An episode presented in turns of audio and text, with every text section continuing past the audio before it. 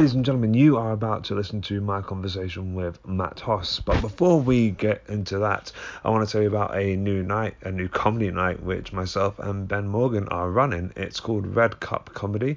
Um, it's going to be monthly, starting on the first of April twenty twenty at the White House Bar in Farringdon. It features about five of the some of the best stand-ups on the U K circuit, and it will have a two headliners actually, so one from T V and one who's really up and coming. So yeah, so that will be on the first of April at the White House Bar, and from then on it'll be monthly. That's a real mouthful to say, but you can find it on Facebook and on Eventbrite if you want to book tickets and click onto the event. So yeah, um, here's the conversation with the lovely Matt Hoss.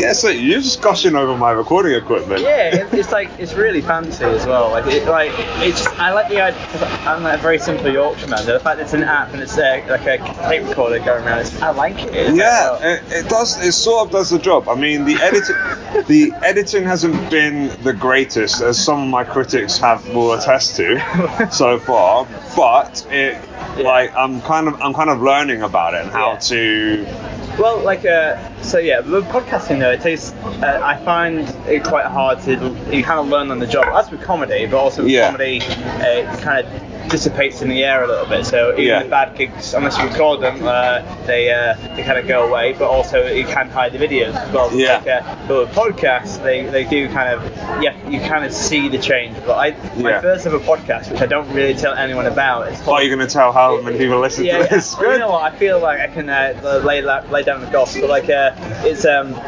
it's called Gig, uh, Gig Antic. In twenty sixteen I uh, made a podcast episode about every single gig that I did and reviewed it, and like not reviewed it in terms of like the show, but also about the difficulties of each gig and yeah. of, like, just as an open mic comic, so you go into lots of dump, uh, really weird and uh, quite badly laid out gigs as well. Yeah, like oh do, yeah, oh shit like, yeah. You must have a lot of experience in that as well. Oh like, yes. Yeah, like you, you, you know like uh, if, if you're unaware of it. Um, Yeah, a lot of open mic gigs, because uh, they don't have the funding, they kind of put it in rooms where it's not really appropriate. If, uh, for example, uh, if you do it in a room above a pub, it's really good because everyone there's interested in the comedy, it's all quite concealed. If you do it in the middle of a pub uh, where people are there to drink, it's not so good. Yeah. So uh, like that's the idea of it, and, uh, and so you have to do these hellish gigs as well, they're impossible gigs, and uh, and but it's, it's kind of a, a weird weird way to go around, because you you start off with the really really hard gigs, the technically impossible gigs, and then you, as you uh, get when you're from a headliner, it's like you get the nicest of rooms as well. So. Uh, but what I found is, because you basically just described my Edinburgh experience. Right. yeah. Like, tell me more about that. Um. Well. So we're in the middle of we're uh, we're in Jockie Murphy's. Oh, okay. And okay. you know I. encourage, if you get that room, if you're applying for Edinburgh and you do get that room, I'd encourage you to do it, because yeah. what it does is you'll have your best gig there and you'll have your worst yeah. gig there, but my god, you will grow as a comic, because you can't not grow as yeah. a comic in that room, yeah. because you're in the middle of the bar. There are people just like have the bar's still open whilst you're whilst you're, um, whilst you're performing. Yeah. Um, there are people who are there are people who are just there for just there for a drink, and you're essentially invading on their yeah. space. See, that's the thing. Like, there's a slight pomposity with uh, uh, open mic acts uh, or open mic gigs where like uh, people are literally there to drink. And in, in certain gigs, if people start talking, like if, if you're doing a club and people start talking during that, that's rude. Yeah. But and they should be told off. But also, if you're literally someone's uh, pub, but and they're uh, there every night. You're yeah. doing a gig there. Yeah, yeah, you're in their space as well. Sure. Yeah, I find that yeah, it's it's not a good. Yeah, sometimes like when I first started comedy, I would do every, all and every gig. Uh, but now I'm way more kind of selective about it. I'm all like, oh, right, I'll you know, I'll pick and choose. You know, like it, I just I don't need to do that to myself anymore. I don't need to grow as much anymore. Or, uh, but also I am a little bit wary when you say you do those rooms at Dropkick Murphy, because I, I do, as you know, I'm doing my tour at the moment. Yeah. And uh, it's all independent. It's all like uh, I do it literally everything all by myself. Um, and that's really nice, but uh, it, it means that in certain places that uh, I'm trying to do a storytelling show and they don't want storytelling, they want like a, a I was in Hastings and oh my god, um, I, like, it was literally the weirdest, it's really good gig, but it was not the gig I planned for that day, and uh, I, I tried to do the jokes, but the jokes weren't going that well, and uh, and the crowd started having banter, so uh, well, I continued with the show, but also doing banter, like crowd work with them, so it kind of spliced into two, so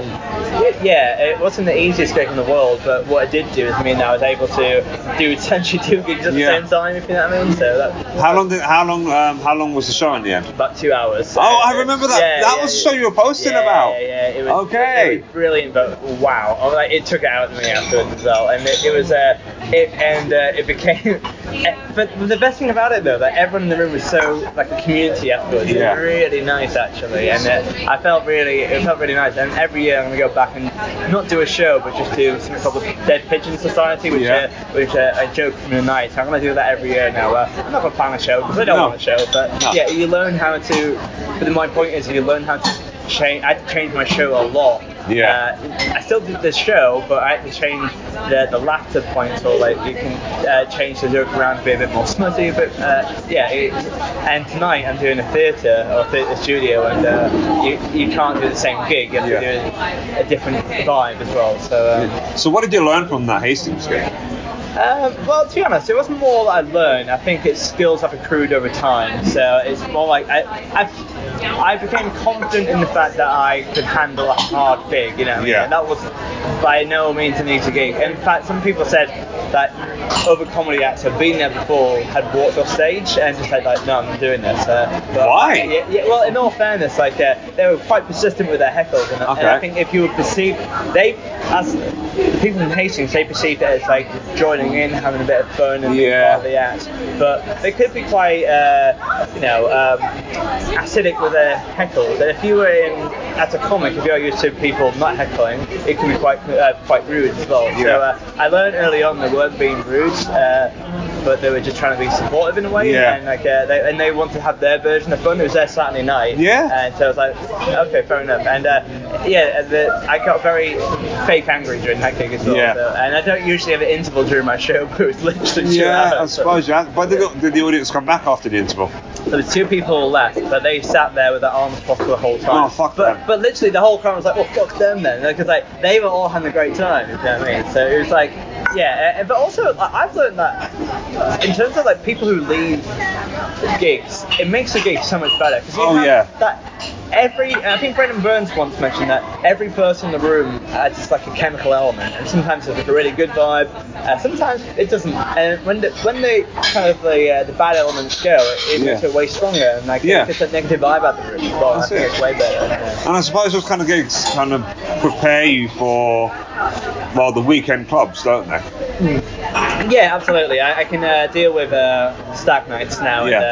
and uh, uh, hen do's, but yeah, it's um. Yeah, Yeah, but I kind of like my tour shows a bit better because I have a bit more agency there, if you know what I mean? Yeah. Like, with tour shows, you're kind of, I'm always worried about promoters or uh, doing a good job, but like with tour shows, it's like kind of, it's my show, so if I don't like it, I've done everything in my power uh, to kind of do the show I want to do. And yeah. uh, but what that means is that some people might not like it, uh, but people there are people who like it, then there's people who love it as well, and people who love it will always come back. And uh, I'm at that point in my career where I'm, I'm building that loyalty with fans. Yeah. Well. It's quite nice. And um, I did my hundredth episode, episode of my podcast as well uh, yesterday. We did a live special. And, What's uh, it called, man? The podcast? Uh, it's called Mifs, spelled M I F F S. And then me and my friend Dan, we uh, we talked about Greek and Roman myths and Norse myths as well. And uh, yeah, we, we did a, our live, first ever live show. Oh, and, nice. Uh, is he a comic too, or is he? Uh, no, he's an actor. So uh, so we, it's kind of we have a nice dynamic though. So it's like we've known each other for a while. Uh, and uh, yeah, we, we we did that, and uh, it was quite nice. As uh, a lot. Genuinely, they're the first person I talked about, about this, but like, not that many people need a podcast in the room because it's part of a different festival in yeah. York, and um, and uh, so. But at the end of the night, people are really in love with the podcast. They're going to check, check out afterwards. It's quite hard to do a special anniversary special when no one's listened to the podcast yeah, before. Yeah, that's hard. I had about five people listened to it, and I was like, that's that's not enough for a, uh, for a special, is it? Uh, but yeah, it was, it's nice though. I, I'm quite in a happy place at the moment as well. Uh, so yeah, it's like, good. Uh, how are you doing after Edinburgh? Because we saw each other quite a lot in Edinburgh. Uh, yeah, after Edinburgh, like I didn't have a break. Yeah. I did this. I I did what I think for me was the smart thing, and I went literally the day after I got back. Um, on the, it must have been like the thirtieth, the thirty-first, or oh no, the twenty-ninth or something like that. Yeah, yeah. I. I think I slept for one day, and then the day after that, I had a competition. I had a competition gig. Okay. Yeah, and fair enough. It was like it was the best experience. It was like the best experience ever because I had some, a couple of friends come down, and they. It was at. It was at. Um, do you know Gary Michaels? Uh, no, heard, no. Okay, he does. He does a lot of gigs. He's basically. He's sort him and a couple of us are now basically taking over the open mic scene in London, and thank God for it. Yeah. Right. Um, so he was doing this competition at a, a pub that he used that he used to be in business with. Yeah. Um, and a couple of mates came down, and they've seen me like twice before. Once when I was like very blue, when I was very new, like twelve gig, like on my twelfth gig. Yeah. And then they saw me. Um, at around about maybe my hundred or something gig, right? Yeah. Um, what they said after that gig was that there there just didn't appear to be any fear in my eyes. Yeah, yeah, yeah. And I, was like, and I said to, I, looked, I think I turned and was like, Edinburgh, man, yeah, it, changed, yeah. it changed me. Yeah, honestly, like it's um, yeah, it's uh, the, the person I was when I started comedy and who I am now is so. Yeah. I was really shy when I first started as well, and I um. Yeah, it, honestly, like, uh, uh, especially the week after Edinburgh, yeah, I do the gigs there, and it's just like, uh, it, it kind of, it's slightly manic, kind of yeah. like that twitch in your eyes, like, I haven't slept properly yet, and, yeah. uh, I, and it's a different world as well, so, uh, uh, but uh, it's nice, I'm not sure how you feel about this, but it's nice after Edinburgh to go back to uh, a room where you're their only gig for that night. I mean, competition is slightly different, because, like, yeah. they're getting quite a lot of people, uh, but... What's quite nice about doing gigs, especially uh, what I noticed with my tour show from my Edinburgh run, is that um, I'm not uh, in Edinburgh. I was their fourth or fifth show of the night, and you can tell it's a bit of job yeah. energy or different alcohol levels as well. Yeah, uh, yeah. But with my show, I, I have a lot more focus as well, and the shows yeah. go down a lot better because of that as well. Just, just getting the right environment for it. As That's well, it. So. But I do, I, I think that after Edinburgh as well, I don't. You've obviously, I reckon you may have felt this as well, but yeah. it's like the. Be all it is like it's not. It's like, I don't want to say the be all and end all, but it makes you or breaks you as a comic, isn't it? Yeah, absolutely. Because once you've done it, because it is a high pressure environment. Yeah. After that, very soon after that, you kind of do decide, right, this is something I really want to do, or this is not for me at all.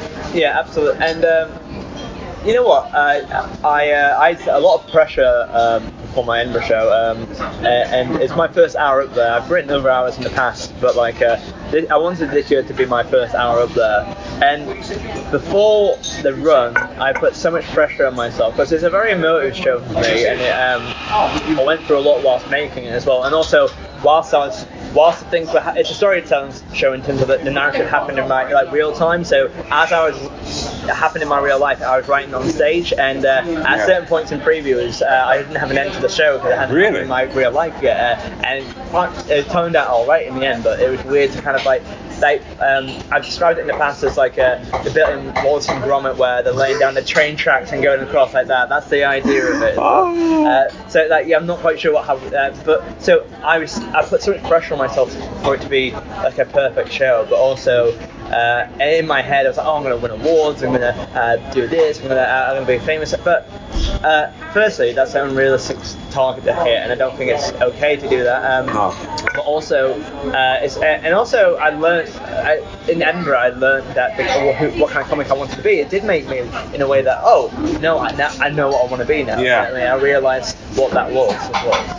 So. How long have you been going for? Like, oh, that's a good question. Uh, I think I did my first gig in twenty fourteen okay. Yeah, I think. Uh, but obviously, when you first start out, it's very temporary. You do it every like every six months, if you know what I mean. But I started gigging quite regularly in twenty fifteen. I would say like uh, like hardcore. You know? Okay. So yeah, yeah. John, I feel really old when I say something like that. Oh no, like, uh, not at all, man. But yeah, it's um.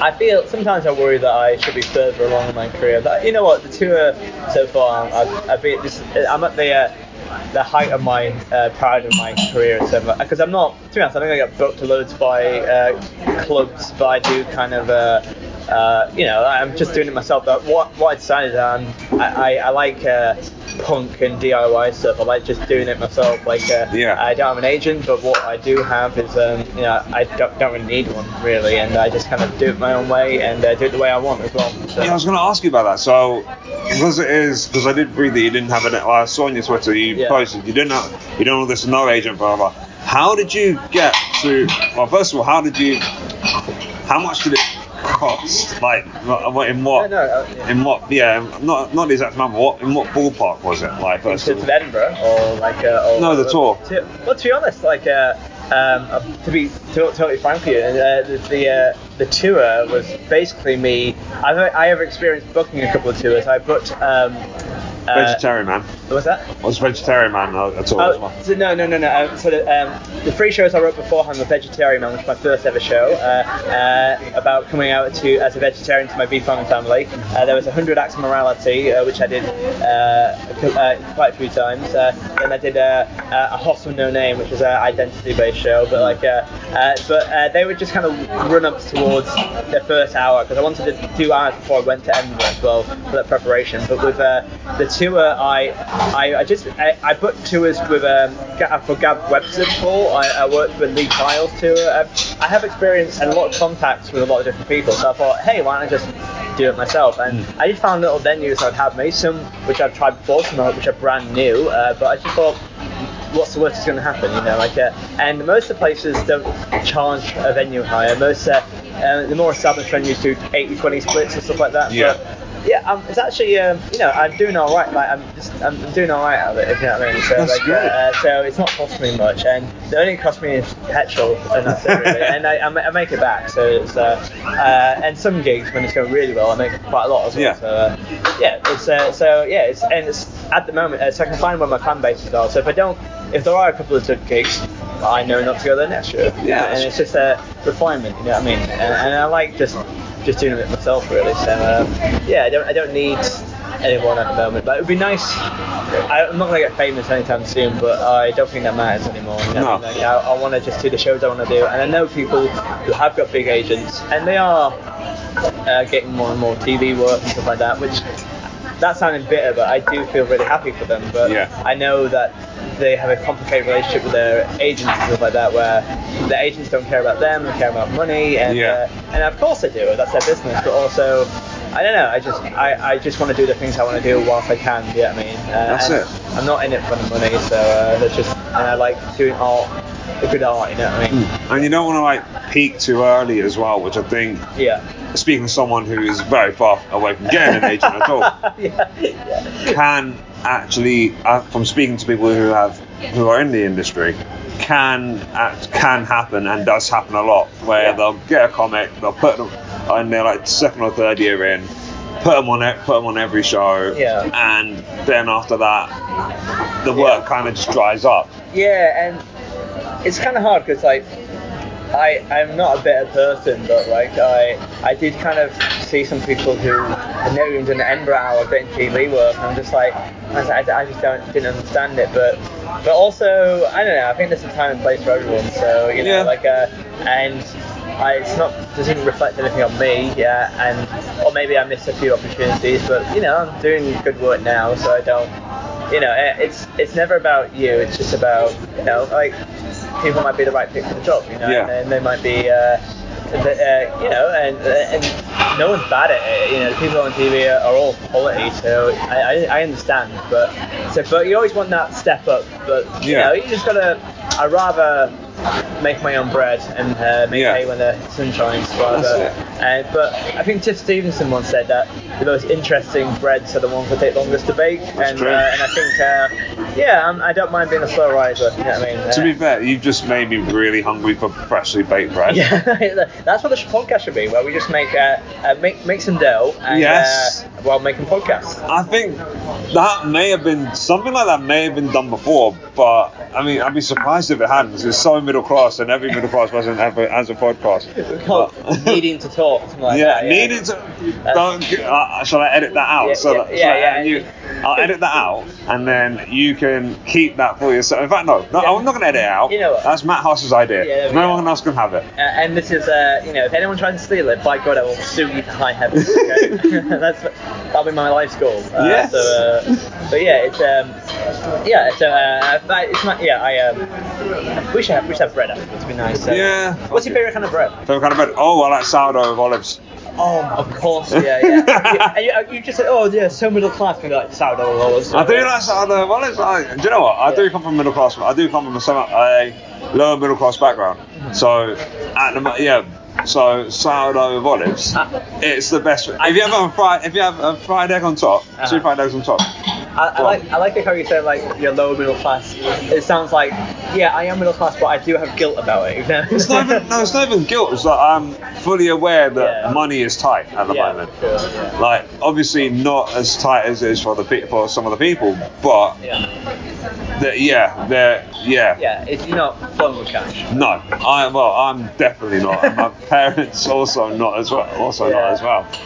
Um, I like asking this question, like, because I want to figure out how entertainers are formed, right? Yeah. So, when did you get the bug for performing?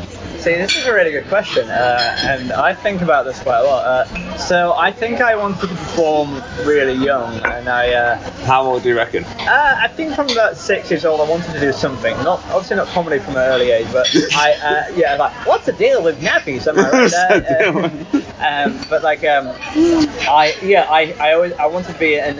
I wanted to be... Um, I think I, I always wanted to do something creative as well. Like, I... Um, I, I really uh, I wanted to do stuff with like uh, uh, I wanted to be an actor. Uh, I was being involved in drama and directing yeah. for a really long time. Um, I also as a teenager I, I wanted to do music. I wanted to be a rock star really really badly. Um, started learning guitar, but I also tried to sing in a band, but I really can't sing either. Uh, to be fair, neither can most of the top forty hits right now, so uh, you'll be alright. Auto-tune tried to let me out, but, like, uh, but I, I tried really hard to um, to be something, but uh, and that I gave acting a really good go, uh, but it just kind of never. I I just don't think. Firstly, I don't think I'd grown as a performer. I wasn't very confident, and I didn't get any of the big roles or anything like that. But I felt I could have depth to it, but. Uh, So I started doing comedy because I did, studied drama at uni, uh, and comedy was. Oh. Oh dear. Cool. All right. Probably have to edit that out. No, we'll leave it in. This yeah. is no. This is so D I Y. We're leaving that. We're leaving um, this in. Uh, listener, um, you heard what happened there. That person tried to steal my needed for talk idea. So uh, beware. Okay. Carry on. Sorry. Uh, comedy was the. Uh, I was so sick of working with theatre people, but uh, the idea of acting uh, with people, uh, doing like tons and tons of rehearsal for one or two, one to three nights, really annoyed me. And the yeah. idea that you would try so hard to build this big show together, and you would only have a small piece of it, and like, it's, and also working with drama kids uh, was really really annoying because I'd be so keen to do it, and like, I'd turn up early, kind of, and people would turn up late and not learn the lines and stuff like that, and it was just annoying me that the lack of commitment wasn't there. But with stand up, it offered the idea of.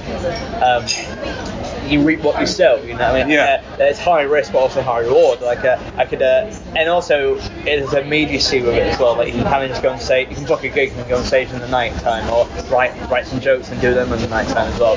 I like the idea of that. And I was always weird, uh, and I was always a weird person, but, uh, and it took me a while to translate weird into funny as well. Yeah. Like, uh, and people did find me funny, but, like, it took me a while to um, translate.